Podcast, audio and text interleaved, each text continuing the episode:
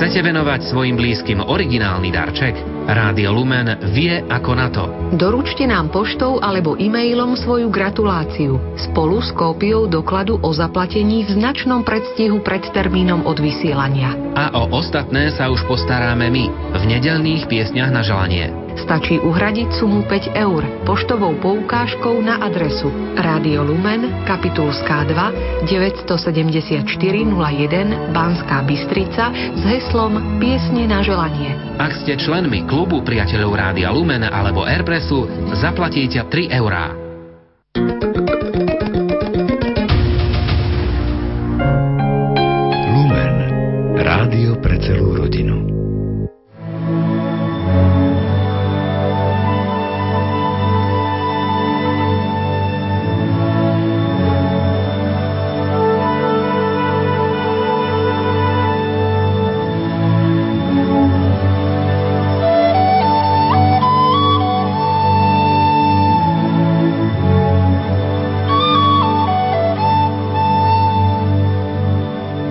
Milí poslucháči, začína sa relácia s názvom Spomienky na pátra Pavla Bajana.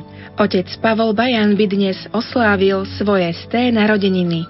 Svoj život zasvetil misiám v Amerike, ale jeho misijné pôsobenie sa spája hlavne s africkým kontinentom. Zapísal sa aj do dejín katolíckej žurnalistiky ako prvý hlásateľ novovzniknutého slovenského vysielania Rádia Vatikán po druhej svetovej vojne. O jeho živote sa budem rozprávať s inžinierom, architektom Jozefom Frtúsom, rodákom z Podlužian, ktorého s otcom Pavlom Bajanom spája nielen rodná obec, ale aj rodinné vzťahy. V druhej polovici relácie vám ponúkneme rozhlasové pásmo Slovenský misionár v Afrike, redakčne a režíne pripravené Alojzom Čobejom. Na relácii technicky spolupracuje Marek Rimóci, hudobná redaktorka Diana Rauchová a autorka Mária Trubíniová.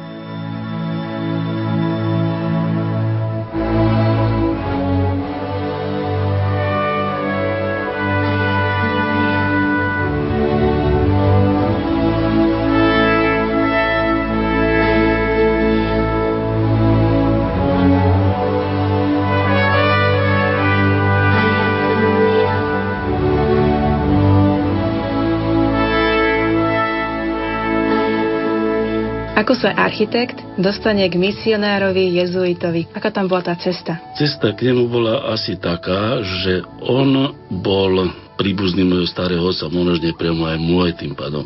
Oni boli krstní, teda jeho otec bol krstný otec môjho starého otca, aby som tak presnejšie povedal. Takže už v rodine, ja som bol ešte samozrejme dieťa, keď e, starý otec rozprával o ňom, o, ako o nejakom kňazovi, ktorý a, v Afrike a tak ďalej. Ja som samozrejme nevedel ešte teda ani čítať, ale som tak evidoval nejak, ako nejakú osobu. Pochopiteľne potom on s našimi, teda mojimi starými rodičmi udržiaval na kontakt, že si, že poslal vždy nejaký, či to vianočný, či veľkonočný pozdrav, veľmi pekne písaný rukopisom a pribalil do toho veľa výstrižkov z amerických novín, kde vlastne on prispieval veľmi intenzívne príspevkami z, z jeho života, teda z misií v Afrike, ktoré boli veľmi, veľmi obľúbené. Takže ja som nejaké obrázky z Afriky, nejaké zvieratka som tam videl, tak ja som tú Afriku začal skôr tak vnímať viacej ako možno tú osobu, ktorá sa tam pohybovala. No ale to boli tie začiatky. Potom, ako som nejako dorastol, tak už potom som to vnímal trošku ináč, no a som sa potom aj hlbšie o neho zaujímal. Takže asi, asi takto nejako som sa dostal k jeho vedomosti teda o nejakom e, kniazovi Pavlovi Bajanovi. Vy ste aj autorom alebo spoluautorom publikácie o obci Podlužany, kde sa nachádzajú vlastne aj zmienky o Pavlovi Bajanovi. Odkiaľ ste čerpali? Aké zdroje ste tam použili? Vedomosti o jeho osobe som si nejakým spôsobom stále tak uh, rozširoval Základ boli tie naše, tá korešpondencia rodina, čo som už spomínal. To opatruje moja sestra Anka v Podlužanoch, ktorá vlastne má takýto náš domáci archív pokope. Potom som e, pátral po ďalších jeho poznatkoch o ňom v Kemeťovciach, ktorý je dedinka okolo 15 km od Podlužian, kde sa rodina Pavla Bajana odsťahovala to znamená, že aj vlastne tam potom prežil on detstvo aj mladosť. Takže majú tiež nejaké materiály o jeho osobe. Takže istá pani Bonová, ktorá je veľmi aktívna a zbierala tieto materiály mi poskytla teda pri príležitosti tieto informácie. Dosť bolo publikované v tých jeho amerických príspevkoch, kde sa tak e, on aj okrem teda afrických e, zážitkov aj o svojej osobe píše a dokonca začal písať aj svoju autobiografiu. Tá je veľmi pekným štýlom písaná, sa strašne sa to dobre číta. Žiaľ je len od narodenia, kde opisuje svoju rodinu, svoje detstvo a tak ďalej, len do roku 1918. Ďalej už nejako to nestihol, pretože ozaj už bol veľmi, veľmi vyťažený svojimi poslaniami v zahraničí. A najviac e, Myslím, že materiálov zhromaždil cirkevný publicista František Vnuk, ktorý pôsobil dlho v Austrálii, v Kanade a tak ďalej. Veľmi rozladený človek, ktorý sa s ním aj osobne teda stretával a tak ďalej. No a urobil jednu úžasnú knihu Slovenský misionár v Afrike, kde vlastne všetky tieto jeho, píše, že 10%, pretože on písal strašne veľa, že 10% jeho zážitkov, ktoré poposielal do amerických novín, zhromaždil, dal tam teda aj ten jeho autobiografický opis detstva do roku 1918. Ak by som vás mohla parafrázovať, Zazova, tak ste povedali, že máme dosť málo informácií o ňom. Tak poďme teda od toho začiatku. Vieme, kde sa narodil, kedy sa narodil a v akej rodine? Toto je veľmi, ak by som povedal, také pikantné o jeho e, rodine a detstve, pretože skutočne, keď som to čítal, tak to bolo také, až miestami mraz behal po chrbte z toho, čo všetko tá rodina ako stradala. Teda narodil sa toho 1. decembra 1912. Jeho otec bol z Podlužian, mojej, mojej dediny, a matka bola z Romských kosí, to je susedná dedina. No a píše o nej ako, že matka bola telesne slabá a chybná na nohu. On to proste ju opisuje, ale pritom, keď sa ďalej potom dozvedáme o tom, že ako ona vlastne tú početnú rodinu držala a, a vôbec, že ju vychovala, je to obdivodná žena. No, boli to jeho rodičia samozrejme, že boli silne veriaci ľudia a to ich vlastne toho strádania všetkom, čo ich v živote postihlo, bolo to vlastne aj veľké rodný dom bol v Podlužanoch. Tento dom bola zaujímavá situácia v roku 1901. Jeden letný deň, keď ľudia boli v poli, im zhorel. Keď sa vrátili domov, zhorelo všetko z úrodov, ktorú mali tam nazberanú a tak ďalej. Takže bola to strašná rana. No a potom ťažkým srdcom teda sa rodina nejako schopila a opravila tento dom. Tam žili ešte potom do roku 1914, no ale otec mal nejaký bratov, ktorí sa potom poženili, rodina sa rozrastala a tak ďalej, takže dom už bol pritesný. Tak potom otec e, zrejme zistil, že sa dajú kúpiť lacné polia v nedalekom, tak to boli také pustatiny polnohospodárske, volalo sa to Disnož, dneska sú to Kmeťovce, takže kúpili si tam e, veľmi výhodne nejaké polia a sa tam presťahovali. On, ono mal vtedy 3 roky. No, e, veľmi zaujímavé píše o tom, že keď tam prišli, začali bývať, ako sa u nás e, hovorí v našom kraji, v pajte, to je stodola, v ťažkých podmienkach, boli to malé deti, však on bol vo, van, vo vankúšiku. Začali bývať v tejto pajte a začali si okamžite stavať e, dom svoj pomocne so ženou, prípadne s rodinou a tak ďalej. No, čo sa nestalo, dom pred dokončením sa im zvalil. Takže to utrpenie toho bývania v tej pašte sa im predložilo tým pádom. No ale nakoľko oni boli výš veľmi húževnatá, ťažko skúšaná rodina, vravím, ale tá opora je v tej viere a vo všetkom, že oni stali teda z toho prachu, ako do ňoho padli a začali si stavať nový dom. Ten si aj dokončili, ten aj dokonca stojí, aj som si ho bol nedávno nafotiť tam v Kmeťovciach. Takže tam potom začali už normálne žiť, ale čo sa zase nestalo na nešťastie, bolo to roku 1914, prišla vojna, otca zavolali teda do vojny, no a matka s malými deťmi na krku zostala, štyrmi deťmi zostala sama, gazdovstvo, nezobratá úroda, dom nedostávaný. Takže bolo to tiež tvrdé skúšanie, tvrdá skúška pre tú rodinu. No ale nejak e, tá matka, ktorú tak opisuje, ako bola zrejme fyzicky ako slabá, ale silným, silným duchom, že vlastne zvládla to všetko sama. No otec bol potom dvakrát z vojny na prepusku na dovolenke. No, možno, že aj si to podomýšľa človek, že potom proste ešte pribudí dvaja súrodenci. Takže e, rodina sa rozrastla na 6 detí. No a spomína, keď bol na tej poslednej dovolenke otec, ako ho bol vyprevádzať v Leviciach, vtedy prvýkrát bol v meste, prvýkrát videl veľké domy. Si spomína na ten pohľad, ako otec nasadol na ten vlak a z toho vagón a kýval smutne a fakt to boli aj posledné okamihy, kedy ho videl. Už potom ho nevidel, lebo otec padol na vojne. Možno, že aj toto ho tak utvrdilo, že v tej povahe dokázali za tým svojim cieľom, ktorý si vysníval a sa to tak trošku aj nejako pretavilo do tej povahy.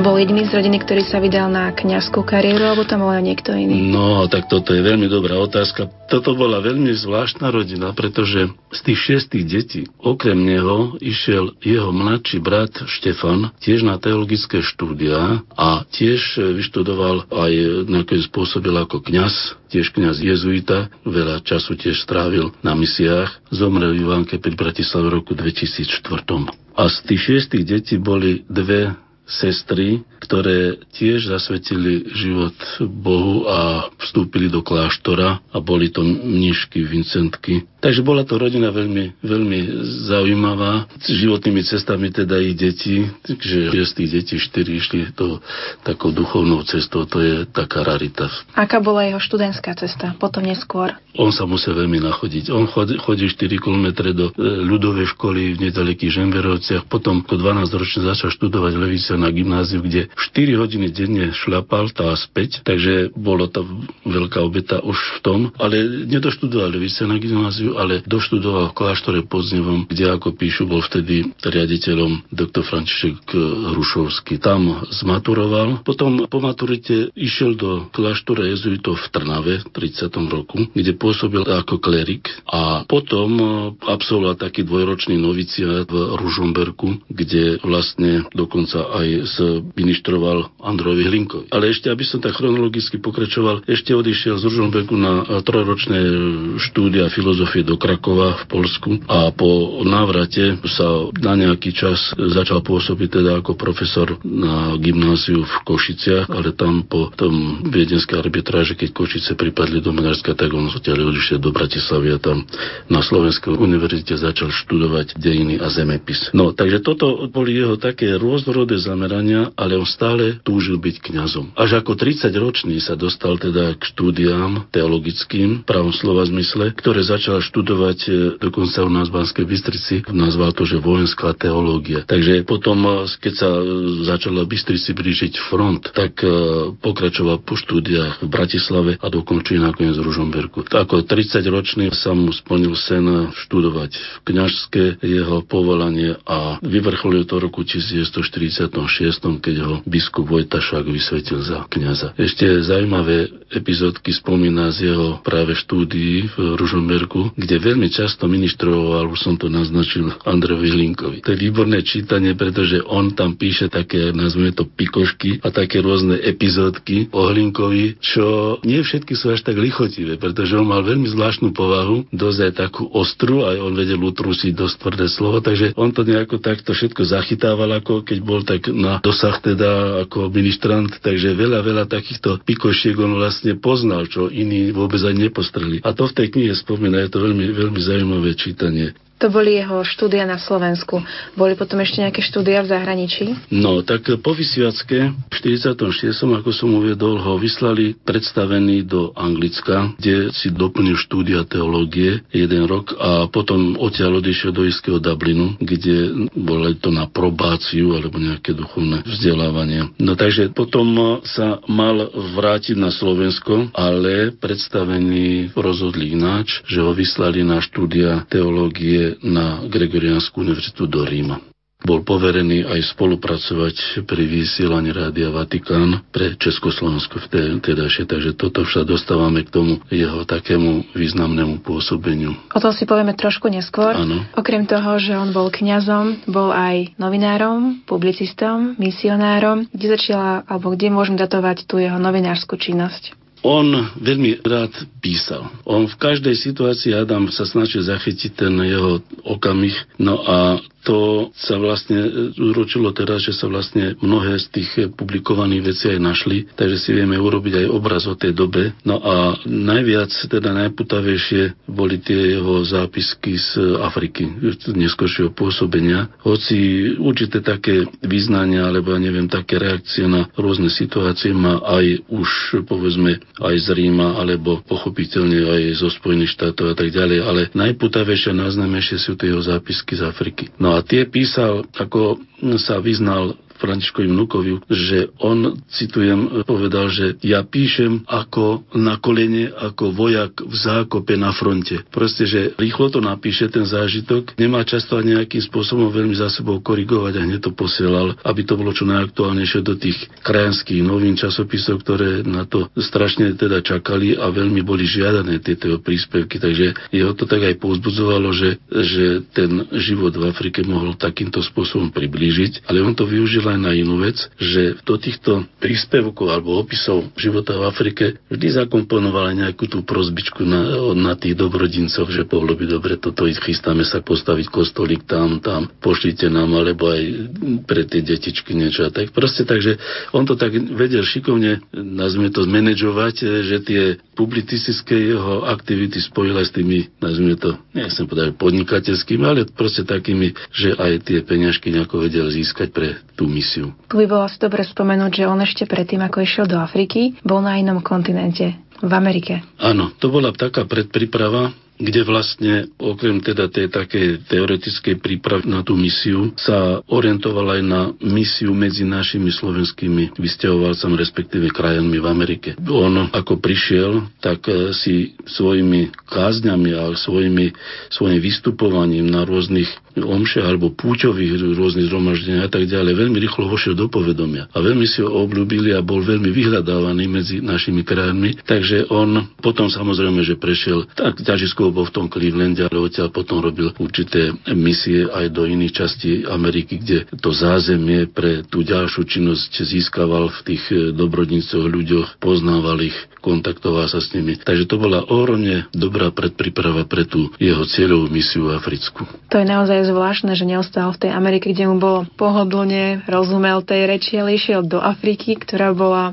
ďaleko, jazyk, úplne iní ľudia, úplne iný typ. Podmienky, áno. Nachádzame sa na pôde kresťanského rádia Lumen, tak sa nedá nespýtať, nemal aj nejaké skúsenosti s rozhlasovým vysielaním? Keď sa vrátime teda k tomu pôsobeniu v Rádiu Vatikán, tak uh, Možno, že bolo zaujímavé aj tak nejako chronologicky pripomenúť, že ako sa to vysielanie organizovalo. Prvýkrát sa vysielalo do Československa v 1943 a bola to aj v Slovenčine, v češtine samozrejme. Bolo to Vianočné posolstvo tedajšieho pápeža Piusa 12. Bolo to na Vianoce 25.12. Takže to bolo také údajne prvé vysielanie do éteru do Československa. Potom to do roku 1947 sa tri trikrát vysielalo pre Československo, 104 hodina bola v Slovenčine. No ako som spomenul, v 48. prišiel Bajan do Ríma a práve bol cieľene aj orientovaný na vysielanie Rádia Vatikán, kde sa má starať o vysielanie v tom mysle, že má zabezpečovať príspevky a všetku činnosť okolo toho, aj technické vybavenie a všetko. Ako píše, tak väčšinou príspevky písal on alebo prípadne študenti, jezuiti, ktorí v tom čase v Ríme pôsobili. Takže bolo to viac menej také slovenské, teda je to ducha malo slovenského, o čom mu vlastne šlo. Stále ale cítil tú potrebu osamostatnenia sa slovenského vysielania, pretože hlavne pri tom československom združenom vysielaní, že bolo tam dosť veľa skreslených informácií. Išlo mu o rešpektovanie tej národnej identity na pozore aj iných národov a národností, na ktoré sa on odvolával a burcoval do tých eh, predstaviteľov Vatikánskeho rozhlasu. Nakoniec to slavilo úspech. No pritom ale česká strana samozrejme tam mala iný názor. Tá, tá skôr preferovala určitú a zvýraznú určitú jednotnosť, čo myslím, že vždycky Slováci na to viac doplácali. Prvý krok bol už v tom, že dosiahol, že napríklad slovenské vysielanie bolo vysielané v kuse, ale bolo povedzme predelené ako marianskou piesňou, ale bolo to uvedené jednotne s českým, teda zvučkou Christus Vincit, ktorá bola ako spoločná pre to československé vysielanie. To bol prvý krok, že vlastne sa oddelilo slovenské nejakou peknou marianskou piesňou, to bolo vo februári, ale už v júli 49. sa podarilo to vysielanie úplne osamostatniť s tým, že bolo vysielané v Slovenčine každý deň, štvrť hodinu a dvakrát denne. Toto bolo jeho víťazstvo a samozrejme pokračenie bolo v tom, že on bol aj jeho prvým hlásateľom toho slovenského vysielania. Ako dlho tam pracoval? Tam pracoval 3 roky a potom odtiaľ odišiel práve do Ameriky. A čo si on myslel o tej dobe, ktorá tam vtedy panovala, predsa len rok 46, 47, 48, to boli také krušné časy. Áno, áno. No na toto by som najradšej odpovedal jeho takým pekným citátom, lebo pred odchodom z radia do misií americký odkázal Slovákom asi toto. Informovali sme vás o katolickom svete, potešovali, pozbudzovali a ukazovali správny smer, cestu, ktorou sa uberať v tejto strašnej dobe. Dôverujte v pomoc Božiu a ochranu svojej patronu. Takže to, čo sa v 48. roku na začalo diať, tá veľká ateizácia a náboženský útlak, tak on vlastne považoval za toto rádio za určitý nástroj trošku aj takého boja za tú náboženskú slobodu a nejaké odkazy domov do nášho prostredia.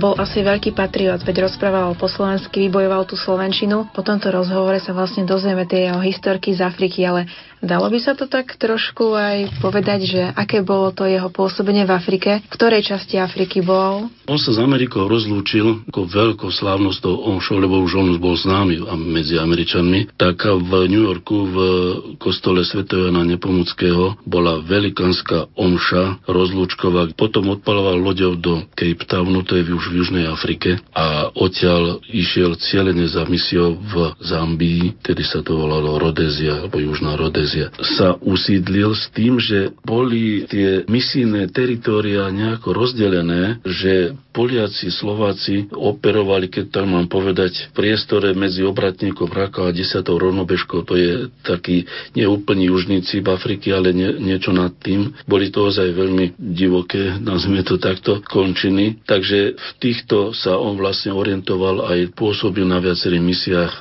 v týchto štátoch, čo boli to, tam patrí také štáty ako Zambia, Botswana, Zimbabwe, Angola, Mozambik a tak ďalej. No do Afriky odišiel ku 1953. Od 53. roku až do 1978, teda plných 25 rokov vlastne strávil v týchto ťažkých afrických podmienkach. On už prišiel do istých rozrobených projektov, nazvime to, ktoré tam, či to naši alebo polskí jezuiti mali rozpracované, ale on samozrejme prišiel s novými nápadmi, aj pod vplyvom teda americkej misie, takže mal určité konkrétne predstavy o jeho pôsobení v tom teritoriu. Podľa všetkého vidieť, že mal aj veľmi dobré organizačné schopnosti. Túto kombináciu vlastne e, využil aj pri tom e, budovaní, alebo ako nazveme, doslova základných vecí potrebných na, na pre činnosť misie. Začal stavať misijné domy, vybudoval dva kostoly, bytovne pre siroty a tak ďalej. To všetko v tých tvrdých podmienkach, to, to sa tak nejako zdá, že je jednoduché, ale v tých tvrdých podmienkach to bolo ťažké, pretože aj tá pracovná sila bola neveľmi kvalifikovaná, ale oni ako misionári dokonca aj v tom bol ich prínos, že tie remeselné zručnosti naučili tých domorodcov, ktorí vlastne aj pri tých stavbách pomáhali a veľa sa naučili. Potom si podľa toho tých, nazvime to, technológií si možno, že aj tie domy budovali pre seba a tak ďalej. Kedy skončila jeho misionárska činnosť? Až keď umrel, alebo ešte e... predtým tu tak zanechal? Ja som si to tiež myslel, že až bojoval teda až do konca, ale skutočne jeho zdravie bolo veľmi podlomené. On posledných 7 rokov potom sa presťahoval zo Zambie do Južnej Afriky, do Pretórie, do kláštora sestier Dobrého pastiera, kde pôsobil ako kaplan. No a samozrejme už aj vzhľadom na to podlomené zdravie aj to, také opatrenie ako možno tých sestier. No a dosť predčasne roku 1978 ako 66 ročný tam aj um, umrel, pretože je tam aj pochovaný, je tam aj jeho hrob. Takže ten ťažký život, ktorý zasvetil teda tomu jeho poslaniu, bol veľmi pestrý, veľmi, veľmi zaujímavý, ale pritom náročný, ale toľko nechal teda na tom jeho organizme šrámov, nazvime, že to nezvládol a pomerne nie vo vysokom veku 66 rokov umiera. My práve prežívame rok svätého Cyrila a Metoda.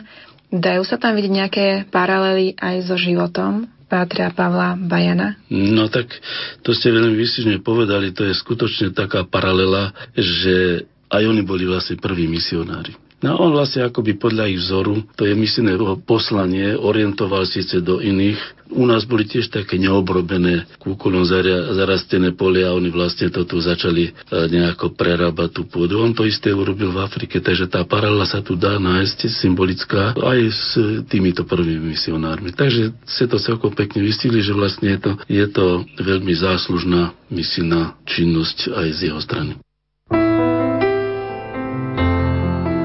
Darom pre nás je vaša priazeň. Venujte nám ju aj dnes.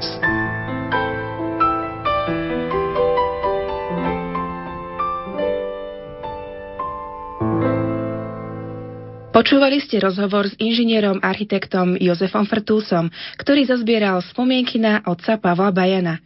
Už o chvíľu vám prinesieme rozhlasové pásmo Slovenský misionár v Afrike. Oh, yeah, no, baba bongezwe likajamakanda bakasenza ngakhona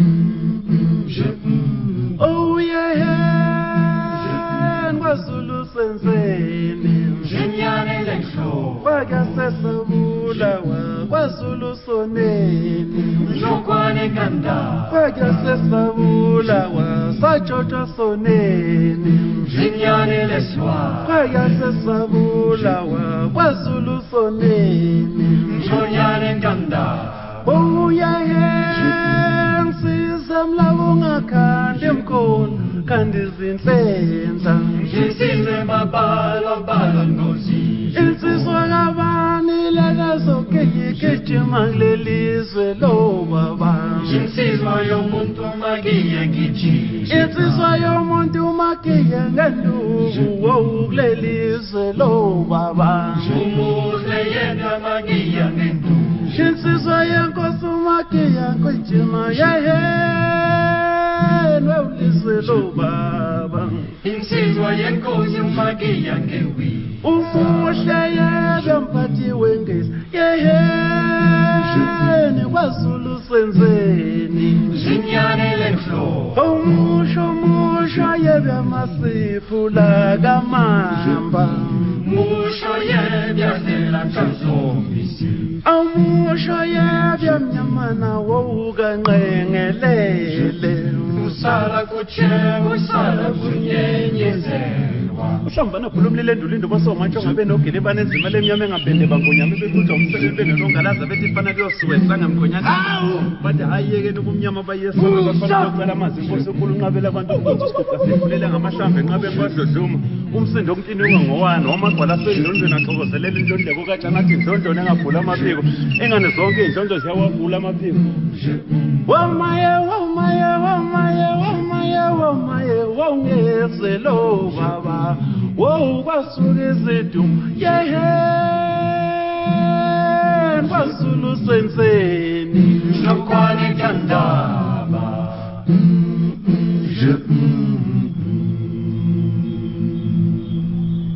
Vážení poslucháči, v nasledujúcej polhodinke vás pozývame do samého srdca Afriky.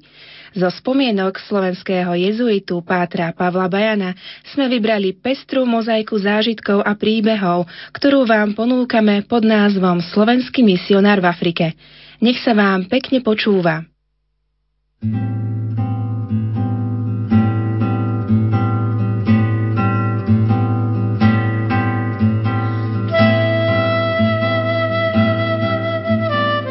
Vážení poslucháči, v nasledujúcej polhodinke vás pozývame do samého srdca Afriky. Zo spomienok slovenského jezuitu Pátra Pavla Bajana sme vybrali pestrú mozaiku zážitkov a príbehov, ktorú vám ponúkame pod názvom Slovenský misionár v Afrike. Nech sa vám pekne počúva.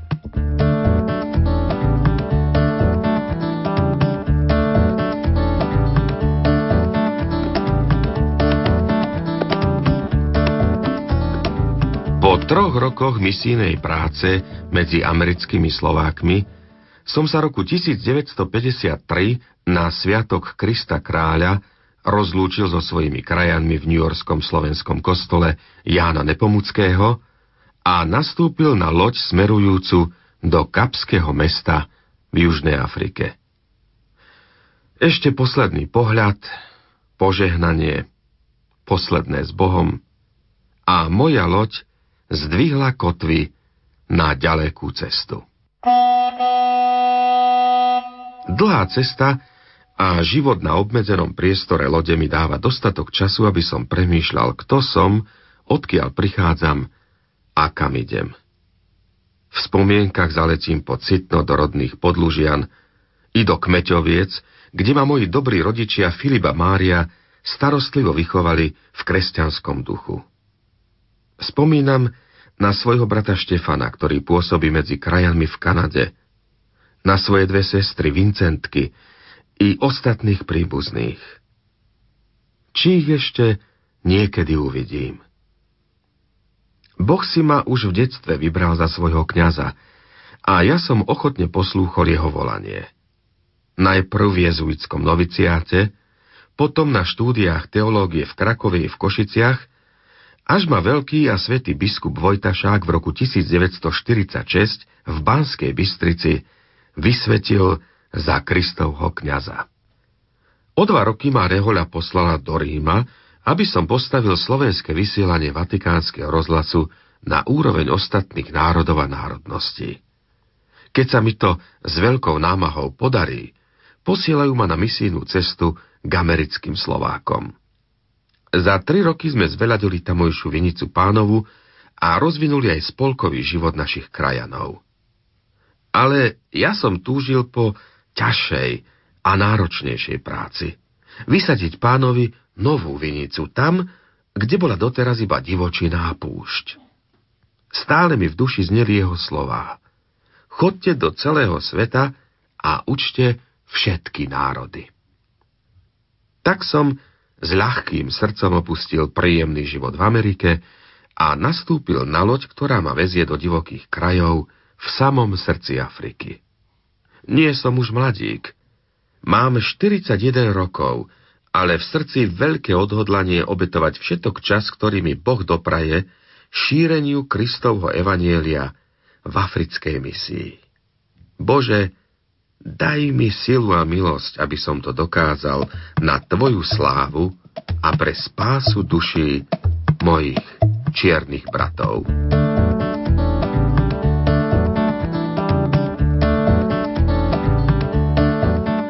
Po viac ako dvojtýždenej plavbe naša loď zakotvila v Kapskom meste, odkiaľ som nastúpil na vlak do 2000 míl vzdialenej Lusaky, aby som tu v severnej Rodézii začal pracovať v malej misinej stanici v osade Mpánša. Nešiel som na tú misijnú cestu z romantických pohnútok. Vedel som, alebo skôr tušil, že ma čaká ťažká práca v náročných prírodných podmienkach. Ale to, s čím som sa stretol, prekonalo aj tie najhoršie predstavy. Život v africkej chatrči, úmorné horúčavy, práca medzi zanedbanými černochmi. To všetko mi spočiatku priam vyrážalo dých. Osloviť ľudí, ktorí žijú v takej biede a špine, vyžaduje veľkú obetu. no ale ja ju pokorne i odhodlane prinášam, lebo som k nim prišiel z lásky k Bohu a k ich nesmrteľným dušiam.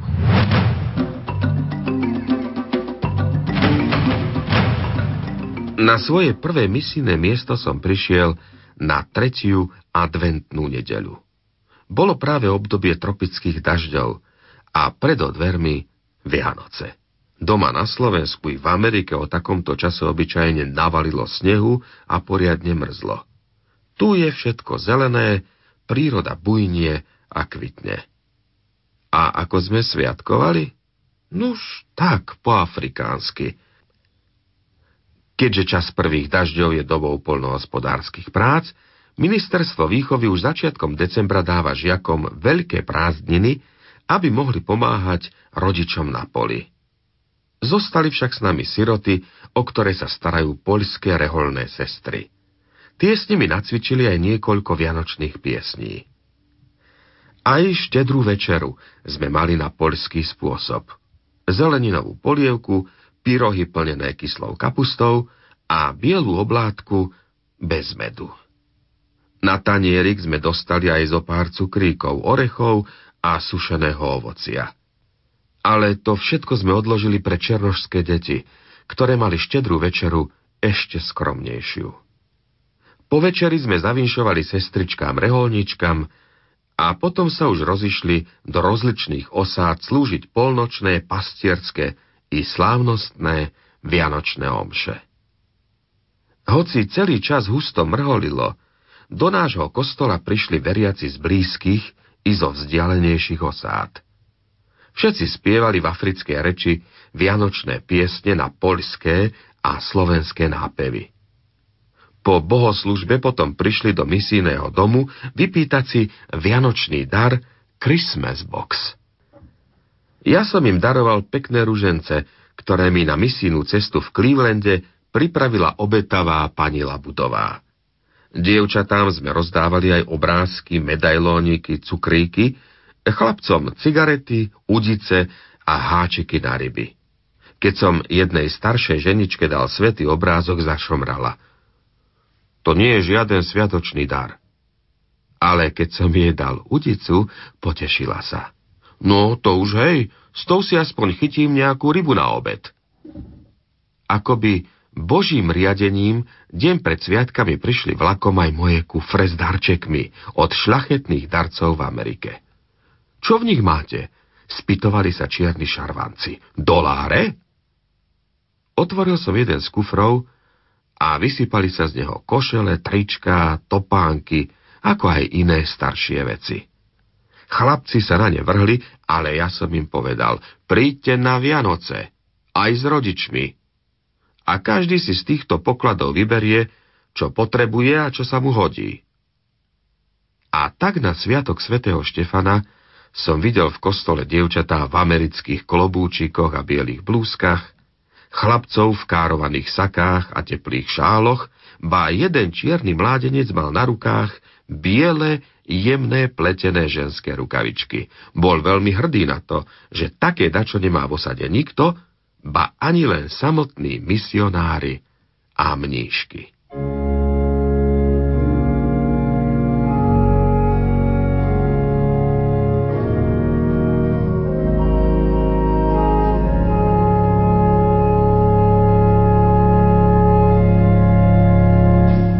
V Afrike je to už tak, že každý kmeň má svojho náčelníka alebo kráľa, ktorý je nielen vladárom, ale v rozličných sporoch aj sudcom. Niektorí takíto králi vládnu nad veľkým územím, iní len nad hrstkou ľudí a preto bývajú v obyčajných chatrčiach ako ostatní členovia kmeňa.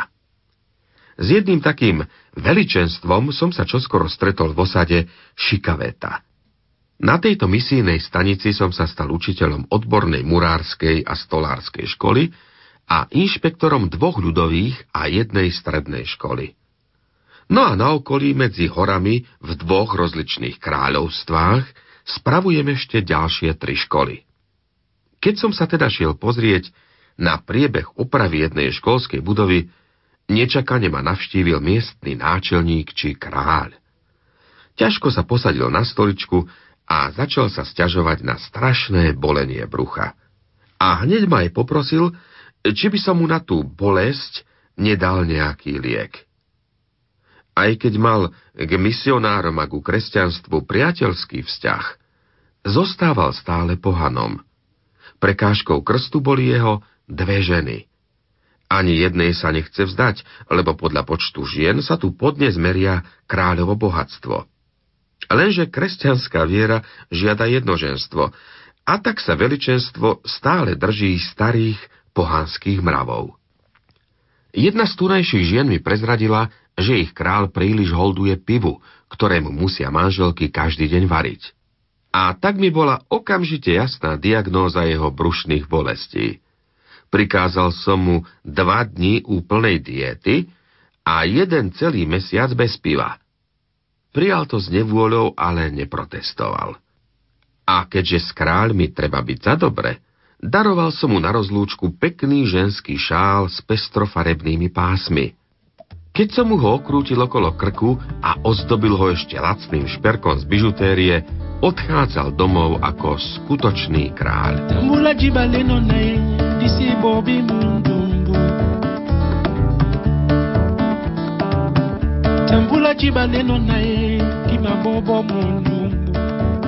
Veľkú noc moji kresťanskí Afričania neprežívajú s takou radosťou ako Vianoce. Darmo som im vysvetľoval i kázal, že to je najväčší kresťanský sviatok a že bez vzkriesenia Krista by sme nemali žiadnu nádej na nebo. Oslava narodenia dieťaťa je im bytostne bližšia ako spomienka na utrpenie a smrť Božieho syna, ktorú ani veľmi nechápu. A navyše, na Veľkú noc nie sú v škole veľké prázdniny, ani v kostole sa nerozdávajú darčeky. To je tá pravá príčina, ich veľkonočnej zdržanlivosti a chladu. Na Veľký piatok som kázal v osade Kantondo v tretej africkej reči, ktorú som sa začal učiť. Prítomná bola celá kráľovská, aj keď ešte stále pohanská rodina. Mladý kráľ, ktorý sa už čoskoro ujme vlády, sa mi priznal, že má veľké starosti. Hľadá si družku, budúcu kráľovnú. On je už totiž pokrstený kresťan katolík. Vzkriesenie i slávnostnú omšu sme odbavili v našej misijnej stanici v Mpanše. Ráno už za tmy som začal spovedať svojich veriacich a potom všetci pristúpili k svetému prijímaniu. No kým sa veriaci v kostole modlili a spievali, zatiaľ nám pohanskí šarvanci vykradli všetko ovocie z misijnej záhrady. Celé sviatky som bol trochu mrzutý, hlavne preto, že ma po Veľkom piatku na uchu poštípal akýsi jedovatý pavúk, takže som mal opuchnutú hlavu a zraní mi tieklo. Ale napriek tomu sme oslávili Veľkú noc dôstojne, pokresťansky, zriekajúca všetkého pohanského.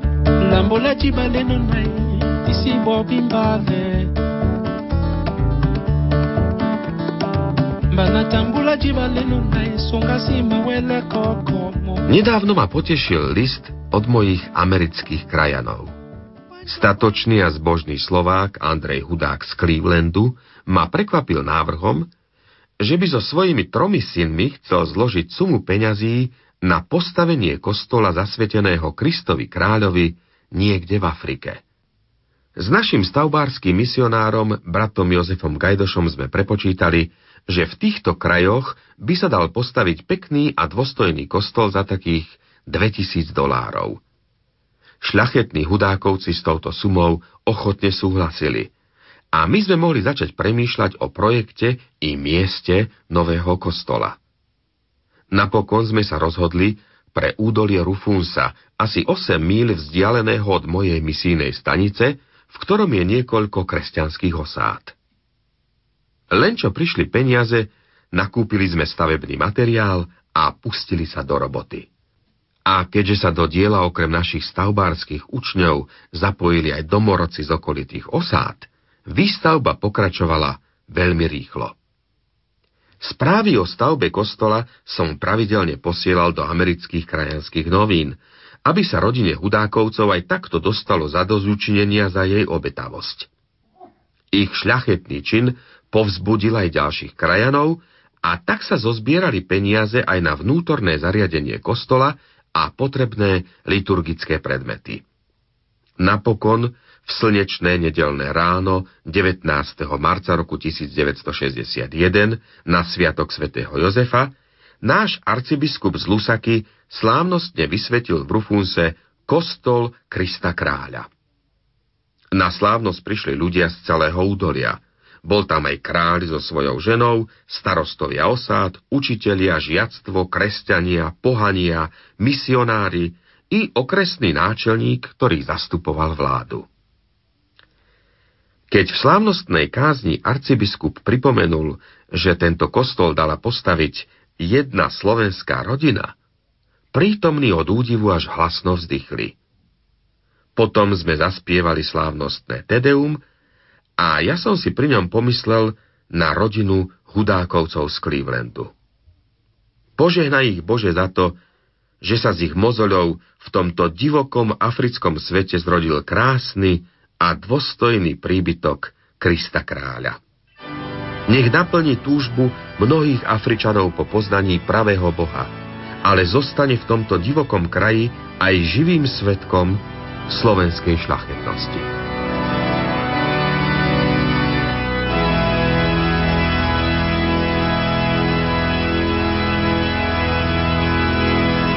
Kristus pán predpovedal, že prídu falošní proroci, ktorí oklamú a zvedú mnohých spravodlivých.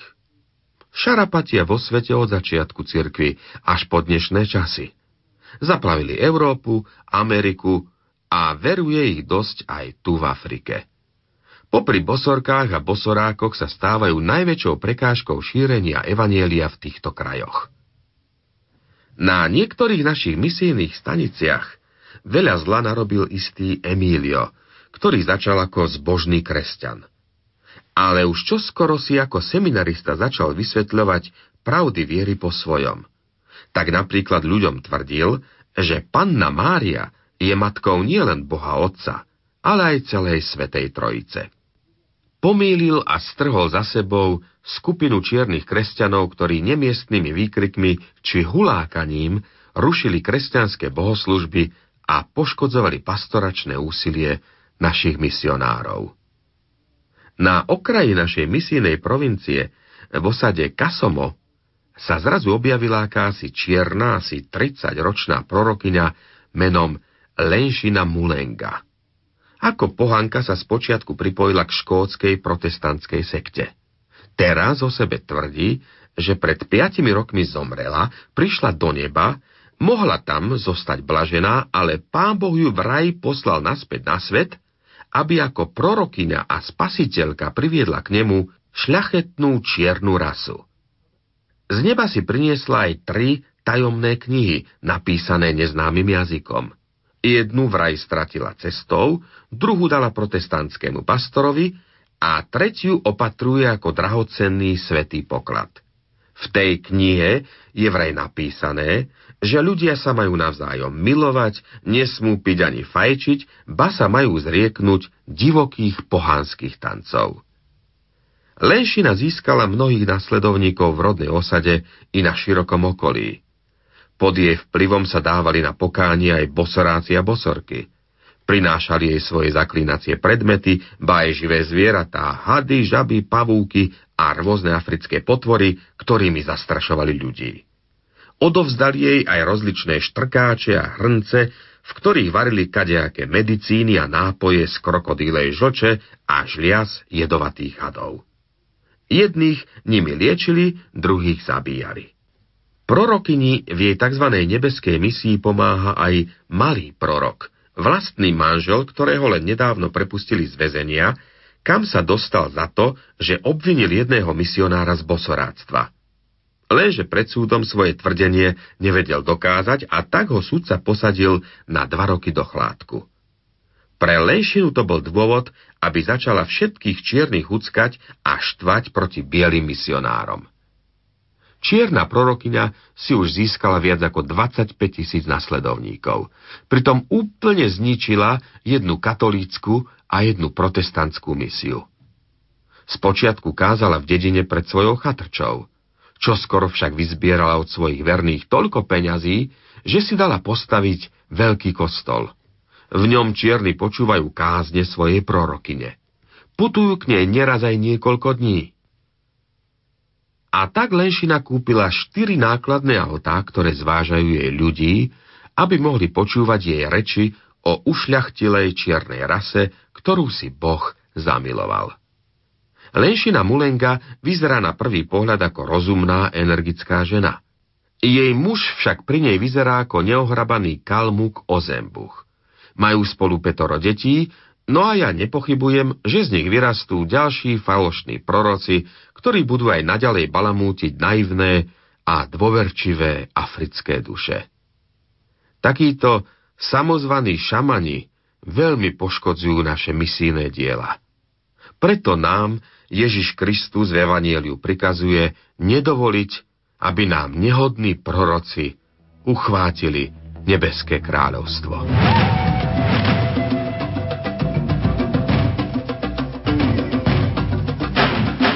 Za 20 rokov v africkej divočine som prežil veľa pekných, požehnaných chvíľ, ale aj mnoho nepríjemností a sklamaní. Medzi prvé patrilo stretnutie s tunajším kráľom zvierat levom. Vracal som sa raz samučky sám cez divé hory z návštevy jednej osady. Zrazu celkom blízkom odo mňa vyšiel z hustého kríčia on, kráľ zverov. Priznám sa, nebolo mi všetko jedno. Stúhli mi kolená a keby sa bol chopatý krásavec ku mne rozbehol, neurobil by som ani krok.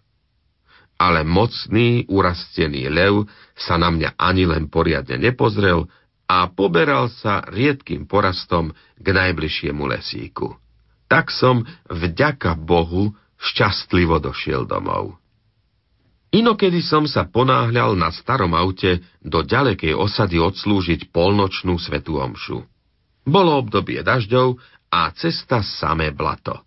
Zrazu moje auto zapadlo až po osi do hlbokej mláky a nebolo možné s ním pohnúť ani dopredu, ani dozadu.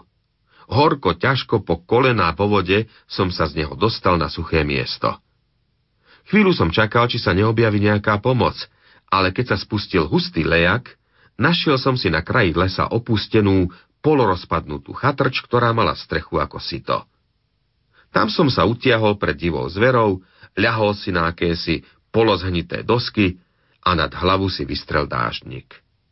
Tak som tam prečkal do rána, kým ma našli domorodci. Vytisli mi auto z bahna a ja som im mohol odslúžiť na miesto polnočnej, slávnostnú Vianočnú omšu.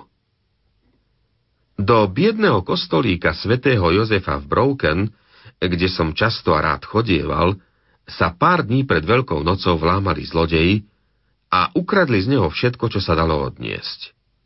Oltárne plachty, kňažské rúcha, kalich, svietniky, ako aj ostatné liturgické predmety.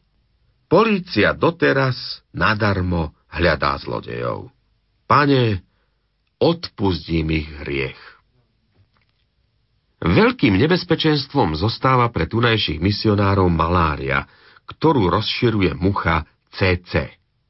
Človek s touto chorobou upadá na tele i na duchu, chradne a kým konečne zomrie, veľmi trpí. Domorodci si našli na túto pliagu mankváru, drogu, ktorú usušia, roztlčú na prach a pijú zmiešanú s vodou. Pravda, dnešní misionári majú modernejšie lieky. Ale na cintoríne v dnes už opustenej misii v Miruru ktorú založil páter Štefan Zimmermann zo Spiša, som okrem jeho hrobu našiel aj veľa misionárov, reholných bratov a mníšok, ktorých v mladom veku skolila táto zákerná choroba. Neušiel som jej ani ja. Lieky ma síce postavili opäť na nohy, ale následky zostali. Po roku 1960 celú Afriku zachvátilo národno oslobodzovacie hnutie. Koloniálna štruktúra kontinentu sa zrútila a na jej troskách vzniklo 28 samostatných štátov. Aj z našej severnej Rodézie je už dnes Zambia. Na tomto prirodzenom sebaurčovacom hnutí sa priživilo aj niekoľko komunistických, maoistických a teroristických geríl, ktoré podnes každého Európana považujú za kolonizátora a bieleho misionára za agenta imperializmu. A tak sa celý tento proces nezaobišiel bez krvi prelievania. Na mnohých miestach horeli kostoly, misijné stanice, farské školské budovy.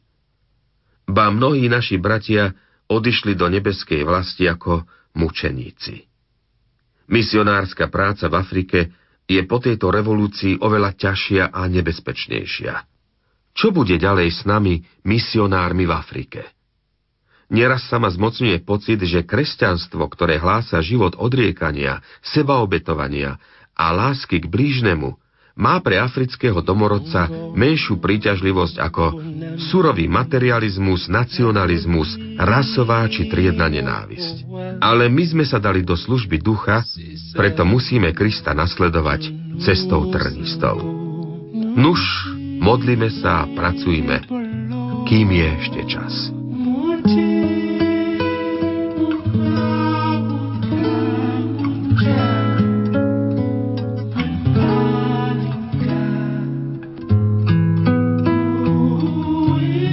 Po 20 rokoch v ťažkom misijnom teréne v centrálnej Afrike sa na mne začali prejavovať fyzické následky dlhého pobytu v nezdravom tropickom podnebí. A tak sa lúčim so svojou misijnou stanicou v Mpanše, Kabve a inými miestami dnešnej Zambie, kde som ohlasoval svojim čiernym bratom Kristovo evanielium.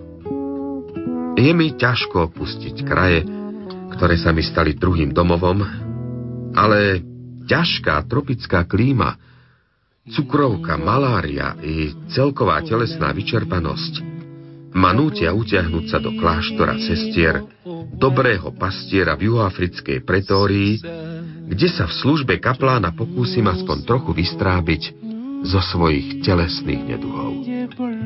Napriek chorobe a telesnej slabosti mám ešte veľa plánov.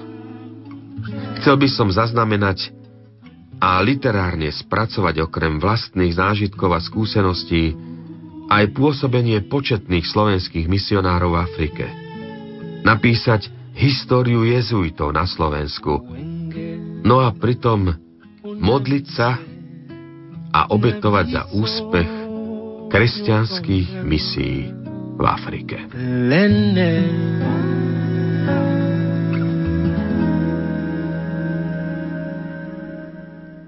Sedemročný pobyt v kláštore sestier Dobrého pastiera bol už iba melancholickým epilógom africkej misie Pátra Pavla Bajana.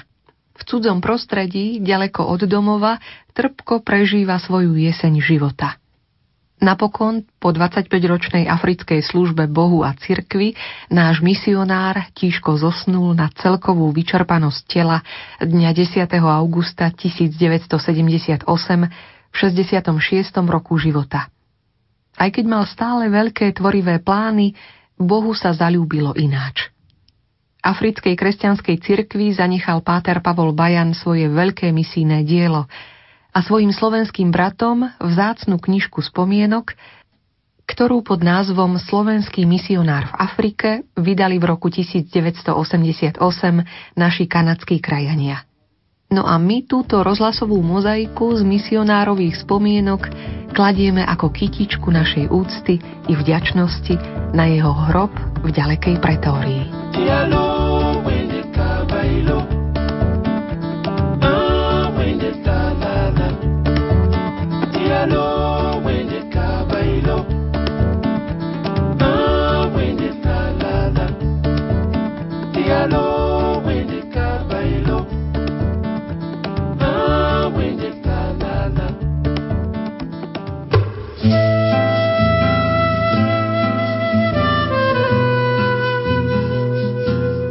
Skončili sa spomienky slovenského jezuitu Pátra Pavla Bajana na jeho africkú misiu, ktorej čítali Ľubomír Holčík a Diana Rauchová. Reláciu pod názvom Slovenský misionár v Afrike redakčne a režíne pripravil Alois Čobej.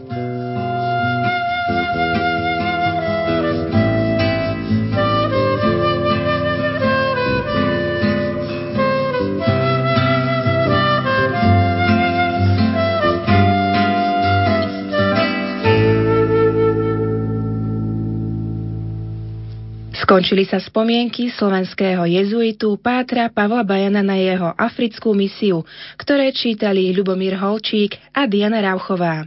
Rozhlasové pásmo pod názvom Slovenský misionár v Afrike redakčne a režíne pripravil Alois Čobej.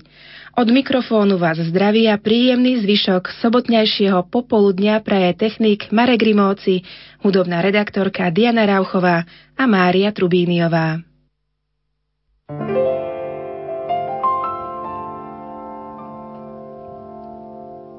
چون جنوبی تونگوام حریبت حاله یه مونی و